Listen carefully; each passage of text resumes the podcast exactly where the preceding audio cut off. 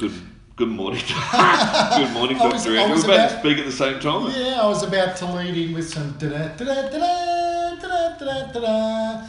And the back doctors are back. How you going? I had a few songs. You'll appreciate this because today's podcast is about the effects of drugs, alcohol, on our brain and bodies. You know, and we were originally going to start the podcast as just talking about fatty liver, because it's something that I see all the time in practice, as you would. You know, fatty liver, you know, and how do we get a fatty liver? Because it can affect up to 20% of people in our society. And it seems to be, like a lot of the things we talk about, it's on the increase. Yeah. So I thought that we'd talk about that, but then I thought, you know, while we're on that topic, we might as well talk about other factors as well that we see with a lot of younger people in our practice as well, you know, and to do with the modern lifestyle choices, you know, socially, including drugs as well, and just talk about that and how that can affect our brain and our bodies as well, short and long term. So here we are, and I actually thought that what we should do is also chat about the song that I wanted to play prior to coming in a metaphor for today's episode. Really? What was that one? She's So High. You know. She's so high. Who sings that song? Oh, I can't remember. That is such a Today FM song. Yeah, no, but there's all these songs to do with drugs back in the 90s that people were singing along to, right? That they're actually about drugs. That reminds me of driving down the highway into the countryside. There was that classic one, you know, that There She Goes. That's, you know, by The Las. Yeah, that's about heroin, right? As were 50% of the songs in the 90s. Yeah, everyone was singing along to that, knowing, you know, racing through my veins. Well, all right, whilst we're on this topic then, what about a more recent song by The Weeknd, I Can't Feel My Face? I can't feel my face when I'm with you. Oh, yeah. Song about cocaine use. Ah, I didn't know that. You didn't know that? Yeah, and that's what he was... he talked about that and his battles with cocaine usage, and I'm not sure if that's taken the gloss off that song for anyone listening. I learned that. But that's what that song is about. Cool. So what I thought we'd talk about first is the most prevalent two drugs in our society. Well, I heard of... hang on. Let's define fatty liver, and then we'll get into the drug usage part. Because what is fatty liver? Yeah, it's a good point, because I actually did a little bit of research on this, right? And is it from eating too much fat? It can be, actually, in a side note, because there's alcoholic causes and non-alcoholic causes of fatty liver. And the non-alcoholic causes, the jury's out in research as to what is the cause, because it could happen to skinny people as well as overweight people. So fatty liver isn't necessarily related to they're thinking genetic factors play a part in it as well. But basically what a fatty liver is just when, I think it's like 5 to 10% of your liver's weight is accumulated with more fat cells than what there should be. And why does it do that? Well, this is the thing, like that's part of the interesting science of it, is they're not really 100% sure. Obesity's a factor though, isn't it, obviously? Well, it is, but obesity accumulates fat everywhere, doesn't it? You know, so, you know, why do then thin people, and it seems to be very prevalent in people who drink a lot, as we know. People who drink alcohol are more prevalent to get a fatty liver than people that don't. Right? Yeah. It's there's definitely a correlation between alcohol, and I looked up the science of that, and the science sort of went, you know, the liver, normal liver cells become inflamed, and then the inflammation it causes a reaction whereby it becomes saturated, the cell actually becomes saturated more with fat, and then over time, if that continues, it fibroses. So it sort of goes, and well, hang on a second, you've just opened Pandora's box here. Not really Pandora's box, but That's the exact, as I understand it from the things that I've read and looked at, this is the exact same process of heart disease, cardiovascular disease and arterial blockage. Okay. It's not cholesterol, it's inflammation, the inflammatory process of the blood vessels which then accumulate the plaque deposits. Yeah, okay. Well, I do know about that as well. We spoke about that in another episode to do with statins. We did mention that at some point, and the controversy surrounding cholesterol drugs and statins. Yeah. But yeah, that didn't occur to me, of course. Yeah, so same process, different physiology in a way. So this is what the effect it has on the liver. Yes, so to stop that process, so once the cell, inflammatory process. So once the fibrosis occurs, so you go from a normal healthy liver cell to a fibrotic cell that doesn't do much function, and obviously fatty cells are taking up space that should be normally liver cells. Yeah. So once you've got too much fat cells and not liver cells, your liver doesn't function as well as what it should. Mm-hmm. So, but then what happens over time, if that continues with fibrosis, it causes scarring, and the scarring can't fix itself, and that then becomes cirrhosis of the liver. Right, okay, which is we see in people with alcohol issues. Yeah, alcoholism, very, very, and also the hepatitis, you know, as well. That can cause it from what I know, but the scarring's permanent. Like the fibrotic stuff's permanent. The fatty stuff isn't. The fatty can be reversed. Okay, great. So that's a potential reversible effect. Yeah. So in a nutshell, what does the liver do? Well, the main, I always think in two terms, do you know what I mean? So I'm always thinking Western medicine, and then I'm thinking Chinese medicine, you know? Yeah. So Western medicine, we both probably would be on the same track with the blood coming into the liver and it detoxifying and purifying the blood. Yeah. So it's trying to pull out, break down things, metabolize, which is an interesting word, metabolize. What does metabolize mean? It means breaking things down to either absorb or excrete, you know. So, that's its main function. It also is very important in hormone production. Yeah. You know, there's certain hormones that are really important to, you know, with liver function. They're sort of the two main ones, but there's about 6 or 7 functions. So if it's detoxing, so this is where we get into depending. On those lifestyle factors, obviously detoxing shitty foods taking. And it's close relationship with the gallbladder. Gallbladder, yep. So, and production of bile. Yeah, bile, okay. We've both been... And what... We've both been accused of being bilious at times, haven't we? Well, bile, and what does bile do? There you go. So bile emulsifies fat, so it helps fat's being broken down.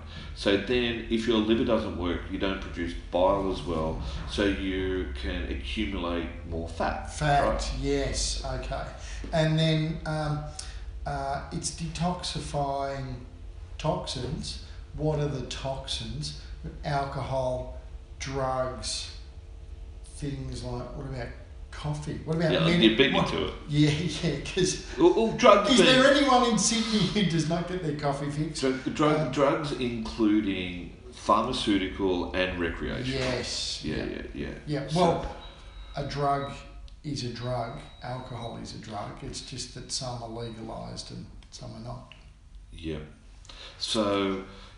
But funny enough, most drugs will pass through the liver through your bloodstream. Yep. However, what I have found is that certain drugs won't be absorbed by the liver. The better the drug, they're tissue specific. So for instance, if it's a neurological drug, it doesn't get broken down by the liver. It can target certain areas. But most drugs will have to be broken down. Such as a good example? Well, there's a classic example of medication I know called Sinemet, which is like a Parkinsonian type drug. Yeah, okay. And what it does, it doesn't actually go through the liver. So from what I know, that's off the top of my head. But that was one I thought was like that, yeah. Because it targets the specific neurological tissues in the brain, so it's got different polymers, and so the science behind it's pretty cool actually, because at least it's not having to do that. But most common drugs that we would come across would be going through the liver, right? Yeah. Yeah. So, but what I found, I was surprised at that, because I'm thinking maybe they should do that more to reduce the load on the liver, you know. So, as you know, the worst one we know about the liver, the drugs, as you would know this, but I see it in practice with younger kids in their teens, is the Roaccutane for acne. Right. Okay. And that one's really heavy on the liver. So they have kids on that have to get liver tests done all the time, because they know that can have a really detrimental effect on the function of the liver. And as you know, with most liver issues, the medical system tests that by testing the enzymes. Mm-hmm. So, you know, the normal liver enzymes reading are under certain levels, you know, and I think it's somewhere around 20 to 40, but, you know, you can see people with fatty livers upwards of 100, 100, 150, 200s and all that. But that's off the top of my head again. So, but I know it's you know, the people with fatty livers generally have these readings that are way higher than what they should be, and they measure these enzymes in the liver as a yardstick for measuring liver health. Mm. But I think that's them measuring liver disease. I think once you get to liver enzyme issues, I think from what I see in practice with acupuncture, is that your liver, that happens after your liver's been inflamed and swollen for a very large period of time. So you've got the fatty liver going on, but before the fatty liver, you've got the inflamed liver, the enlarged liver. Mm. Then it goes to fatty liver, then it goes to, you know, serious disease that's potentially irreversible. So So what are the things that cause that inflammation process? So we've talked about, obviously, diet and all things that lead to obesity. We've talked about alcohol. Well, you said obviously coffee. We have other drugs. Coffee's a lot. See, you and I think coffee, yep. But science doesn't really back coffee, funny enough. Well, doesn't it seem like every week it's a bit like the chocolate thing, right? So I think that if you're just having your pure coffee and a couple of doses of your black coffee, not necessarily a bad thing. But myself, like a lot of other people, I'll have the latte with your milk, and then there's people putting sugar in or sweeteners in, and then how many of those are you having a day? Yeah. I don't, like, all I know is from my Chinese medicine point of view that they don't like coffee, like, because it loads the liver. Mm. Because I think it produces heat, right? Mm-hmm. It's an inflammatory product.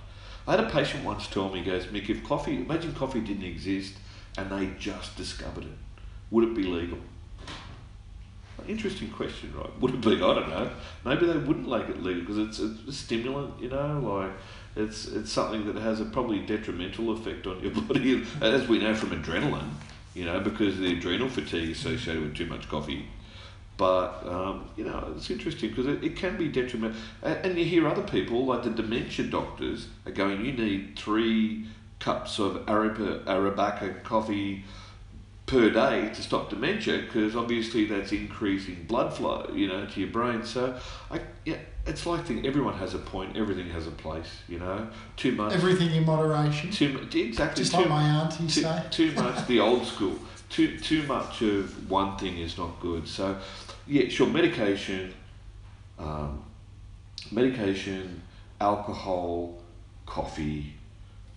That's about it. Drugs. That's about the main things that we would say would be affect the liver itself. Yeah. But you know, you and I both know about a thing called leaky gut syndrome. Yeah. And leaky gut syndrome is where you eat poor food over a long period of time, you develop micro holes, tiny little holes in your bowel, And if you're developing those tiny perforations in your bowel, that means the mucosal linings of your gut don't break down the food as it should. We're talking chemicals in food, preservatives, additives, colours, and all that sort of stuff. Western diet. Yeah, so that should be your processed food. That should be your broken down inside the intestinal linings. Mm-hmm. But if there's tiny holes, pinprick holes, that stuff goes straight to your bloodstream.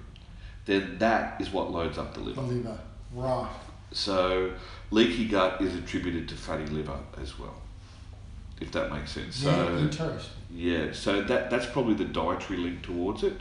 But, you know, then we've got the obvious things that everyone knows about. So if we really want to talk about liver health, we also have to talk about gut health, you know, like gastrointestinal health. So making sure you're not eating, having a diet that's causing inflammation of your small and large intestine and your stomach, and allowing that to heal. Allowing that to heal will allow your liver to heal as well, if that makes sense. So, so basically that's it. We've covered fatty liver. It affects around 10 to 20% of Australians. Are there symptoms of fatty liver? Well, interestingly enough, how would you know? How would the person? Yeah, good. And you often do they? You don't. Yeah. Yeah, it's often undiagnosed. I know from the pulse when I check patients' pulses, because the liver pulse you can tell a fatty liver straight away off the middle portion of the pulse, because it just jumps out at you. It's really huge, and you can palpate around. I mean, if you feel under the right rib cage yourself and you push underneath, and there's pain underneath your rib cage on that right-hand side, Andrew's wincing,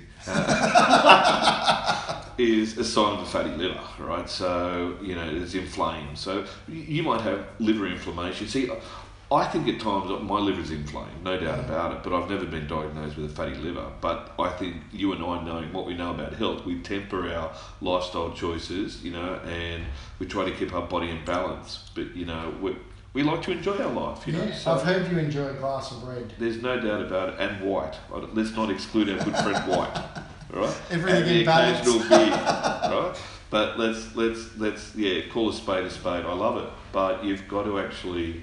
You know, I need to. You know, I monitor myself, and I need to temper that. And funny enough, we should talk a little bit about what I do to do that. And so, gastrointestinal health is really important to me. So.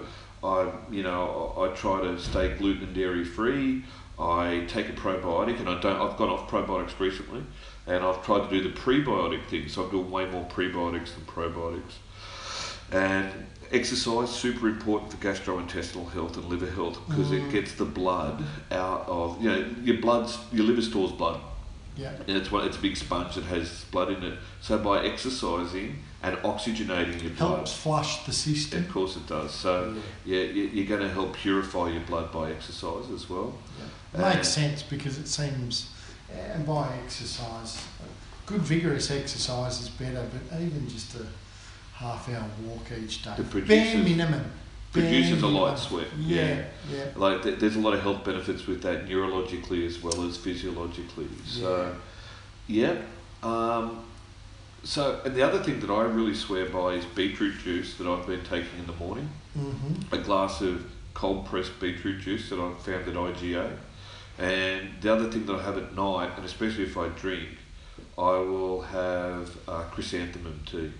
Mm. Now, chrysanthemum tea is, I swear by, for Western culture, Chinese flower tea, is that what it does, it stops the liver inflammation.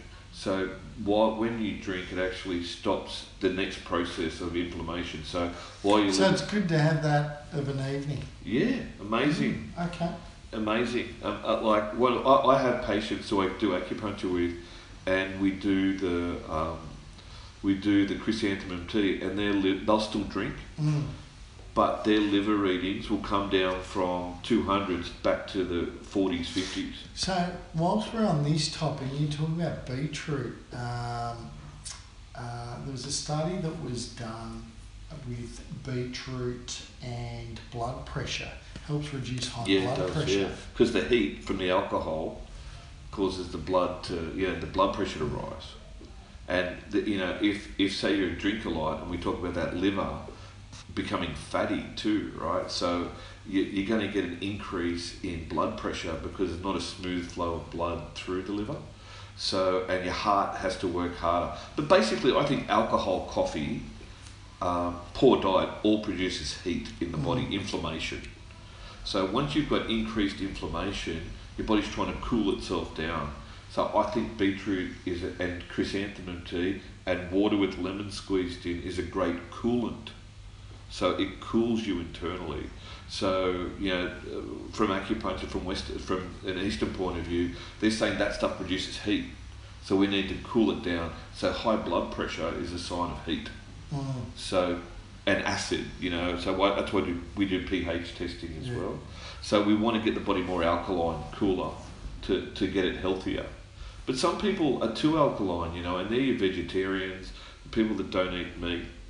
And, you know, they lack blood. They're often iron deficient and they don't have enough yang or heat to sustain them. So it's a balance. You don't want to be absolutely alkaline. But most of the people in Western society, in Western society, they're too acidic. So, yeah. So, mate, I think that sort of covers fatty liver.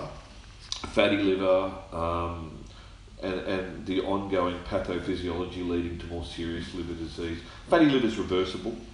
If you're a drinker and you go off alcohol for 4 to 6 weeks, it will bring down your fatty cells. Mm-hmm. And as you know, you can lose up to...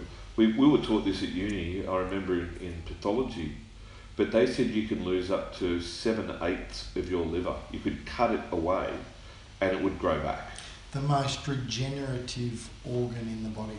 Yeah, it's a powerhouse, but it will regrow, which is amazing if you think about that. You know, it just regrows and develops new cells, healthy cells.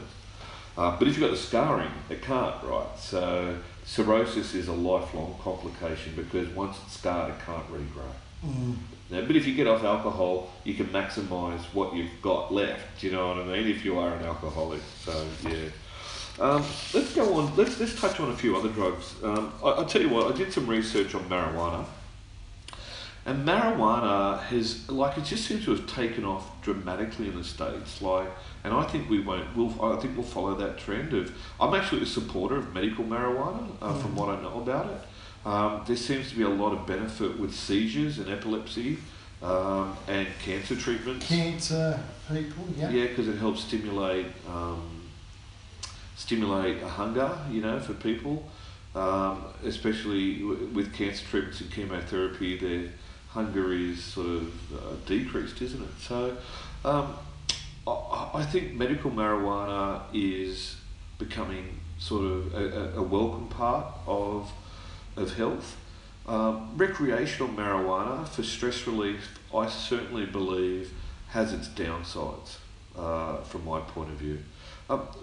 You know, I think one of the main things for that, from what we know about, is it's a bit of what I believe is a motivation stealer.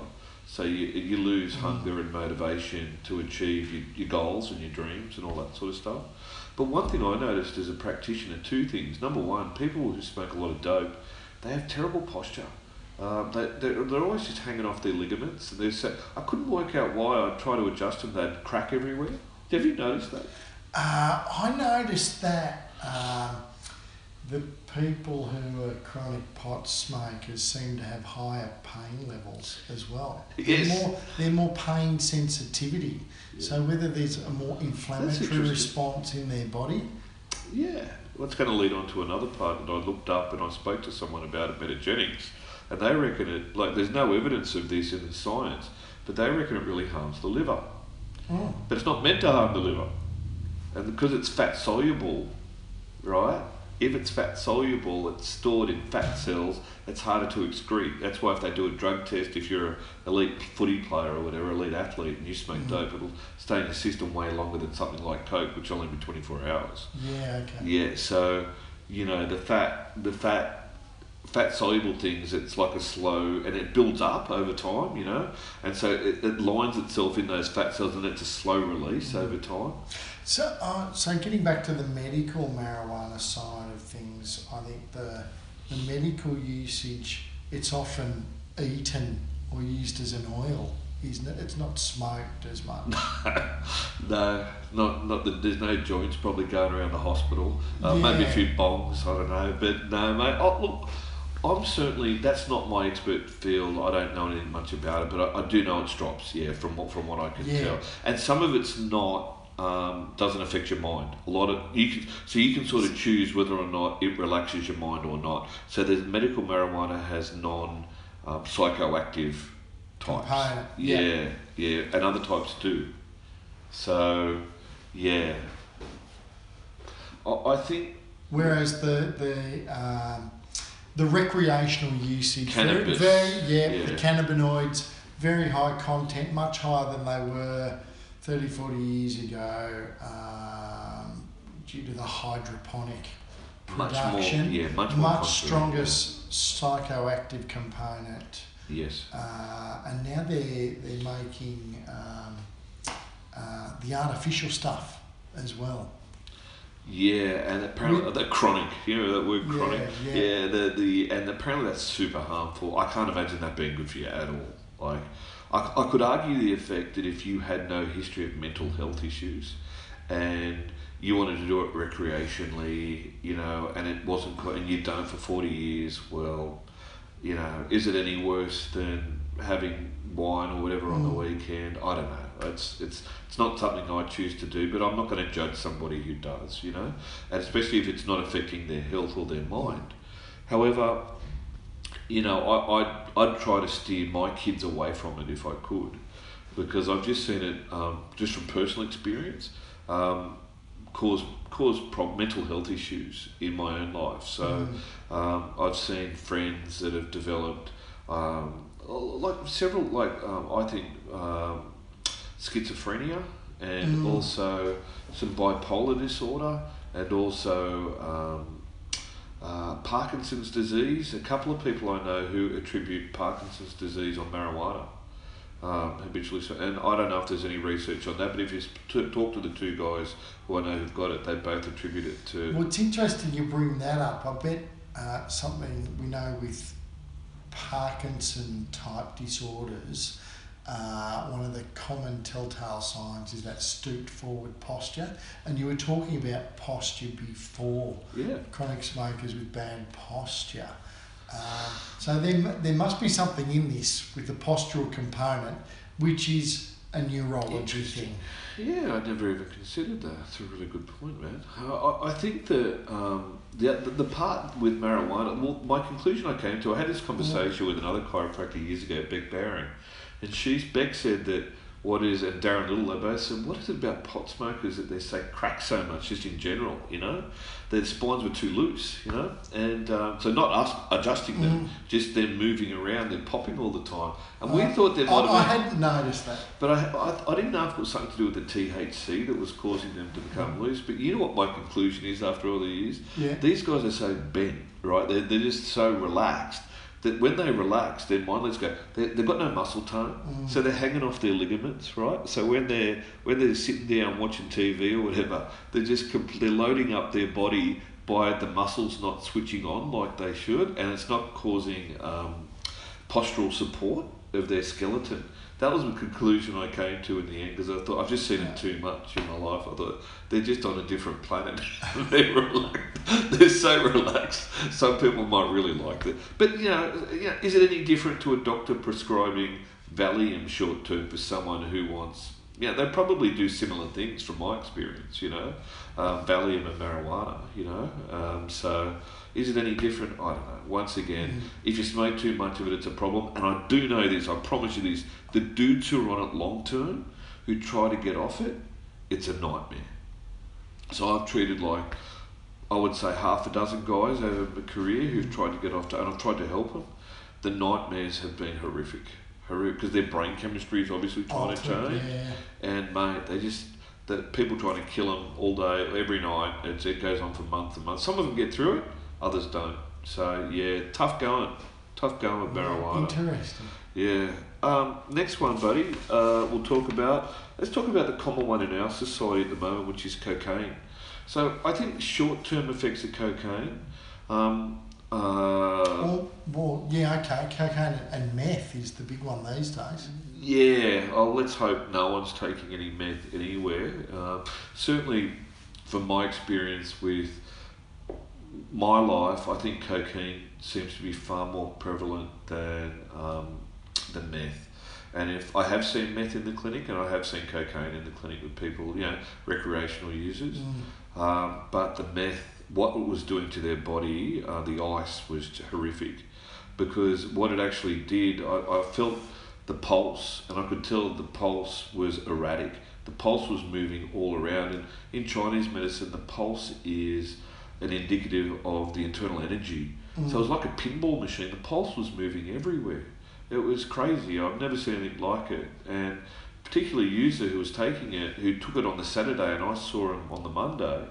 I said, mate, there's something not right here. You're not telling me. And later on we found out that that's what he'd done on the Saturday, and he didn't want to tell me, and I understand that, you know, like it was a bit of shame, because he wasn't a regular user or anything, it was just an experimental thing for him. But I was really internally very concerned for him that it had done that to his pulse. It was amazing. It was very dark. So with coke, we know with cocaine, and probably and a lot of the addictions we're going to talk about briefly from here on in are going to talk about the same thing. And it doesn't matter whether it's cocaine, it doesn't matter whether it's gambling, it doesn't matter whether it's sex and pornography. It's all to do with the same thing, and that is dopamine being released in the brain, and it saturates the synapses. Yeah. So with cocaine, behavior reward. Yes. Yeah, and with all these things, it's pretty much just the same thing, that what it's doing is changing, flooding your brain with to release dopamine. And so what that's doing is an artificial sort of stimulant to make you feel good short term. So no different to any of the other addictions. But the problem with that reward system, is that you then suppress your own reward system so naturally. So if you take a lot of cocaine and you combine it with alcohol, that concerns me, because it's just burning up a lot of vital energy, you know. So a lot of the energy that you're meant to have in reserves, you lose it, because normally with alcohol it's a depressant, so you'll just fall asleep, you'll go tired. But when you combine it with coke, you bring yourself up and you're coming down, so you're meeting in the middle, but it sustains you for longer. But it's not a true sense of energy. It's your brain telling you that you're okay, but your body, you're not responding to what your body wants to do. So with dopamine, what that can actually do is make your reward pathways less sensitive to natural reinforcers. And also what it can do, a natural reinforcer would be you and I going for a run, you know, having so exercise, or just having a laugh, you know what I mean? Yeah. It doesn't necessarily, just having a good time on our own. So you struggle to actually have a good time without it if you take it a lot. So the other thing is, or just enjoying food or enjoying, you know, recreational activities just don't seem quite, or socially, that's the big thing. You lose your social skills at times, because too much of it can have an impact on the way you are perceived and perceive other people. So basically the other part of it with cocaine is it makes your stress circuits more sensitive. So it can actually increase displeasure and give you a more negative mood over time. And basically, people who take it a lot, they seek the drug, that high instead of other highs, right? So, funny enough, I've got to say the science on the long-term damage, there's not a lot on it. Okay, I couldn't find a lot on it when I was researching it. Okay, we know it affects. We know the main probably area it affects is the brain, but physiologically on other parts of the body, it can affect the liver, it can affect the kidneys, it can affect the heart. The heart, the main one. So it seems to be that's the main one they talk about in the research. But I've got to say, pure cocaine, I was surprised at the lack of research there. on your organs damaged, right beside your heart. So really, if you're going to take cocaine habitually, it's more to do with tampering around with your brain. Neurochemistry is probably the main issue. But it's probably... But like a lot of things, it's probably used in conjunction, like you said, higher alcohol consumption. Yes. But smoking cigarettes. Yep. So there's a combination of factors. Probably more together. Of a cocktail. Yeah. But like, you know, my main concern for kids who take it now, who do it every weekend, and that's happening, right? All around Sydney, every weekend, in every part of the world, basically Western world, it's happening. And people are naive to think that it's not happening. And if we've got to, I think, as a society, come to terms with the fact that this has become a more regular thing amongst individuals that they're choosing to do on weekends, especially parents trying to help their children. And you know, there is a certain degree of hysteria around drug use. I know as a parent to two boys, I don't want my sons taking drugs, right? But the reality is they may try it at some point. Okay, I hope they don't, but they probably will. But if that's the case, if they experiment with it, fine. My concern, not fine, but okay, I'll take that back. But you know, I'm certainly not going to endorse it. Put it that way. Let me talk about the other side of it. Is what if it's habitual, and then what if it's every weekend, and what if it's a lot, and over a long period of time, will that harm their brain chemistry? And the research is saying yes, it will do that over a long period of time. So really, I think with the young guys that I treat, who are honest with me and tell me that they take it, and I appreciate their honesty because it can enable me to help them more, is that if these... what we want them to do is realise that it's potentially going to come at a cost to some point down in their life. At some point, it may not, because there's plenty of people who've taken cocaine for years and never really had any long-term effects, but it's rolling that dice, isn't it? If you're predisposed to your neurochemistry, you just don't know. You don't know your neurochemistry. It's not something that's readily available to you to know your profile. You can go through your genetic history, especially if there's any mental health issues with mum or dad, you know, and if mum or dad have got some mental health history, you know, you're really rolling the dice by taking marijuana, by, you know, habitually taking marijuana or cocaine or ice or any of the other illicit drugs, you know, like you're just increasing your chances of long-term issues. So, yeah. I would put it to you that, as we discussed, it's probably a cocktail of things. I doubt there would be, so for that demographic, that they'd be just doing cocaine. It'd be doing cocaine, smoking some pot, and drinking beers. Yeah. All together. Well, they come down on Xanax too, don't they? I don't know what Xanax does, but I think it's like it's another. Like Valium, isn't it? Is it? So that helps them come down as well. Yeah. So look, as you say, it's not one thing; it's a combination of things. So I certainly have had my eyes opened over a long period of time. But you know what?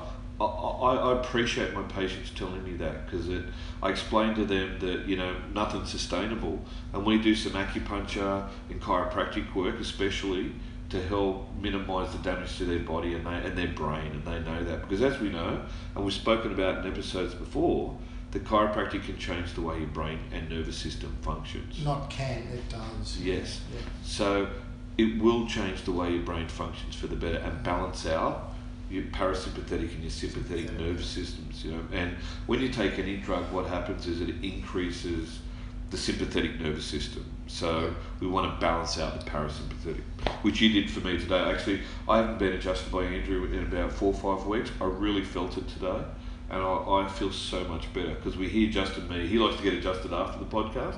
I like to get adjusted before the podcast, I felt like it was wonderful, mate. What I also wanted to chat about quickly to finish off with what we could also chat about was I looked up I found it really interesting just maybe talking, and I want to do a Q&A with you, and we're going to finish on this, 12 ways to beat an addiction, right? We'll put chiropractic in there, right? And acupuncture. But you don't know the answers to this, but I want you to hit me with some that you think might be some ways to get around an addiction. All right, you're putting me on the spot. Yeah. Go. Guess. Oh, right. You're guessing. Oh, okay. Beating an addiction, well, it comes back to neurology. I reckon exercise has got to be, doing exercise. Yeah, that's one. Must be high up there. Because it helps you sweat too, doesn't it? So yeah, it's just restoring normal physiology. As you said, it's that balance between the sympathetic, parasympathetic, and it helps increase the chemicals in the brain, the neurotransmitters that make us feel good. Number 6. You got number 6. Excellent. What else you got for me? I reckon you'd have to do some type of...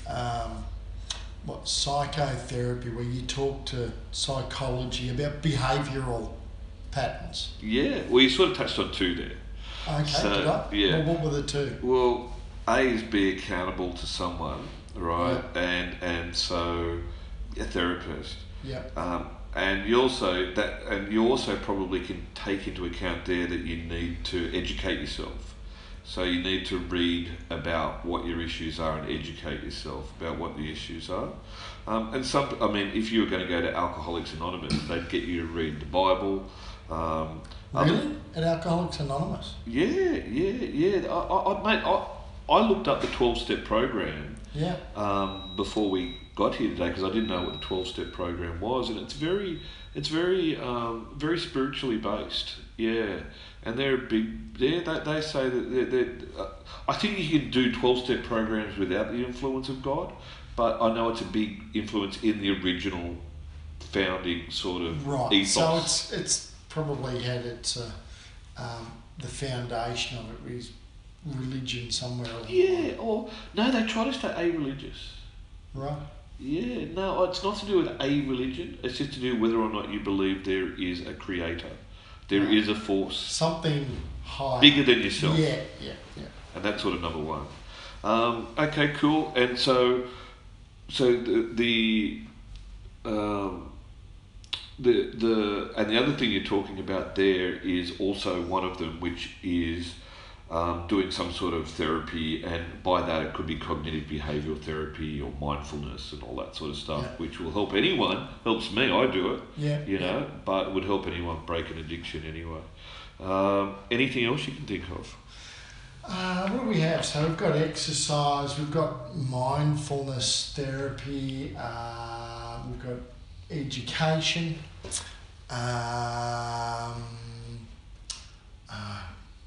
Gosh, I don't know. I've run out already. That's all right.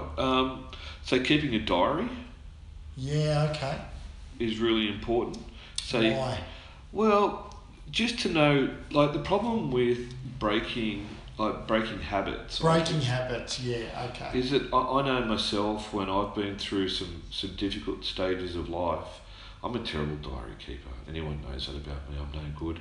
But when I did do it, what can happen is you can have a really good 3 days, and then on the 4th day, you can think you can forget that you had 3 good days, right? So you catastrophize on the 4th day. A lot of people with addictive personalities can catastrophize with the best of it. So it helps you give a context. Yes. And go, no, actually, I've done okay. So there's some perspective there. Yeah. So diary keeping. They reckon that the other good thing, and this is a thing that I read about this over a week, and it seems it's very important to replace an old habit with a new habit. Okay. We're habitual creatures. So taking up something new is super important. Now, some people who break the addiction cycle take up exercise. Some people who I've seen in my life go from one bad habit to another. Right, yeah. Which is not good either. I think we can probably all relate to that. So yeah, there's and the classic example is giving up smoking, eating more chocolate. Yeah. They reckon, and the other thing, like number one on the list, which we didn't talk about, was surrounding yourself with people going through a similar thing. That's where the shared experience. Yeah, so that's where the whole anonymous, experience can help, because it doesn't matter whether it's Alcoholics Anonymous, Narcotics Anonymous, or what's the sixth one called? Support. Yeah, I'm not sure. Sex Anonymous. I don't know, man. But anyway, whatever it is. But it's a support group. Yeah. So sharing it with your journey with others. And one of the last two on the list were having something, a security item, funny enough. It's something that represents, it's very interesting, but I wouldn't have thought this myself, but having a security item can be very beneficial even for adults. I find that kind of bizarre, that, whether that be a cross or a medal or something your mum or dad gave you, a photo, it could be anything, but helping you through that craving, So it's some kind of a source of inspiration. It's a physical source. It's a physical thing, yeah. Source of inspiration. You can hold, okay. And they would also say that prayer and meditation is very important as well on that journey. The main thing that I can see, which comes back to that mindfulness. Yeah, and submitting the problem is bigger than yourself. I think that's you've tried your best to kick it, but it keeps coming back, so you need help with breaking that cycle. That's the sort of number one on the list of Alcoholics Anonymous, is that you've done your best to try to, you're handing the problem over, to something bigger than yourself to help you get through it. Mate, we've sort of hit the 46-minute mark. Been a really interesting chat. Anything you want to say before we say goodbye? No, I found that really interesting myself. You came up with some interesting things that I didn't realise we were going to go down the rabbit hole, so to speak, on that one, but that was great. Thanks, Mick. Good on you, mate. And I look forward to adjusting you in about 30 seconds. Looking forward to it. See you next time. Take care, guys. Bye.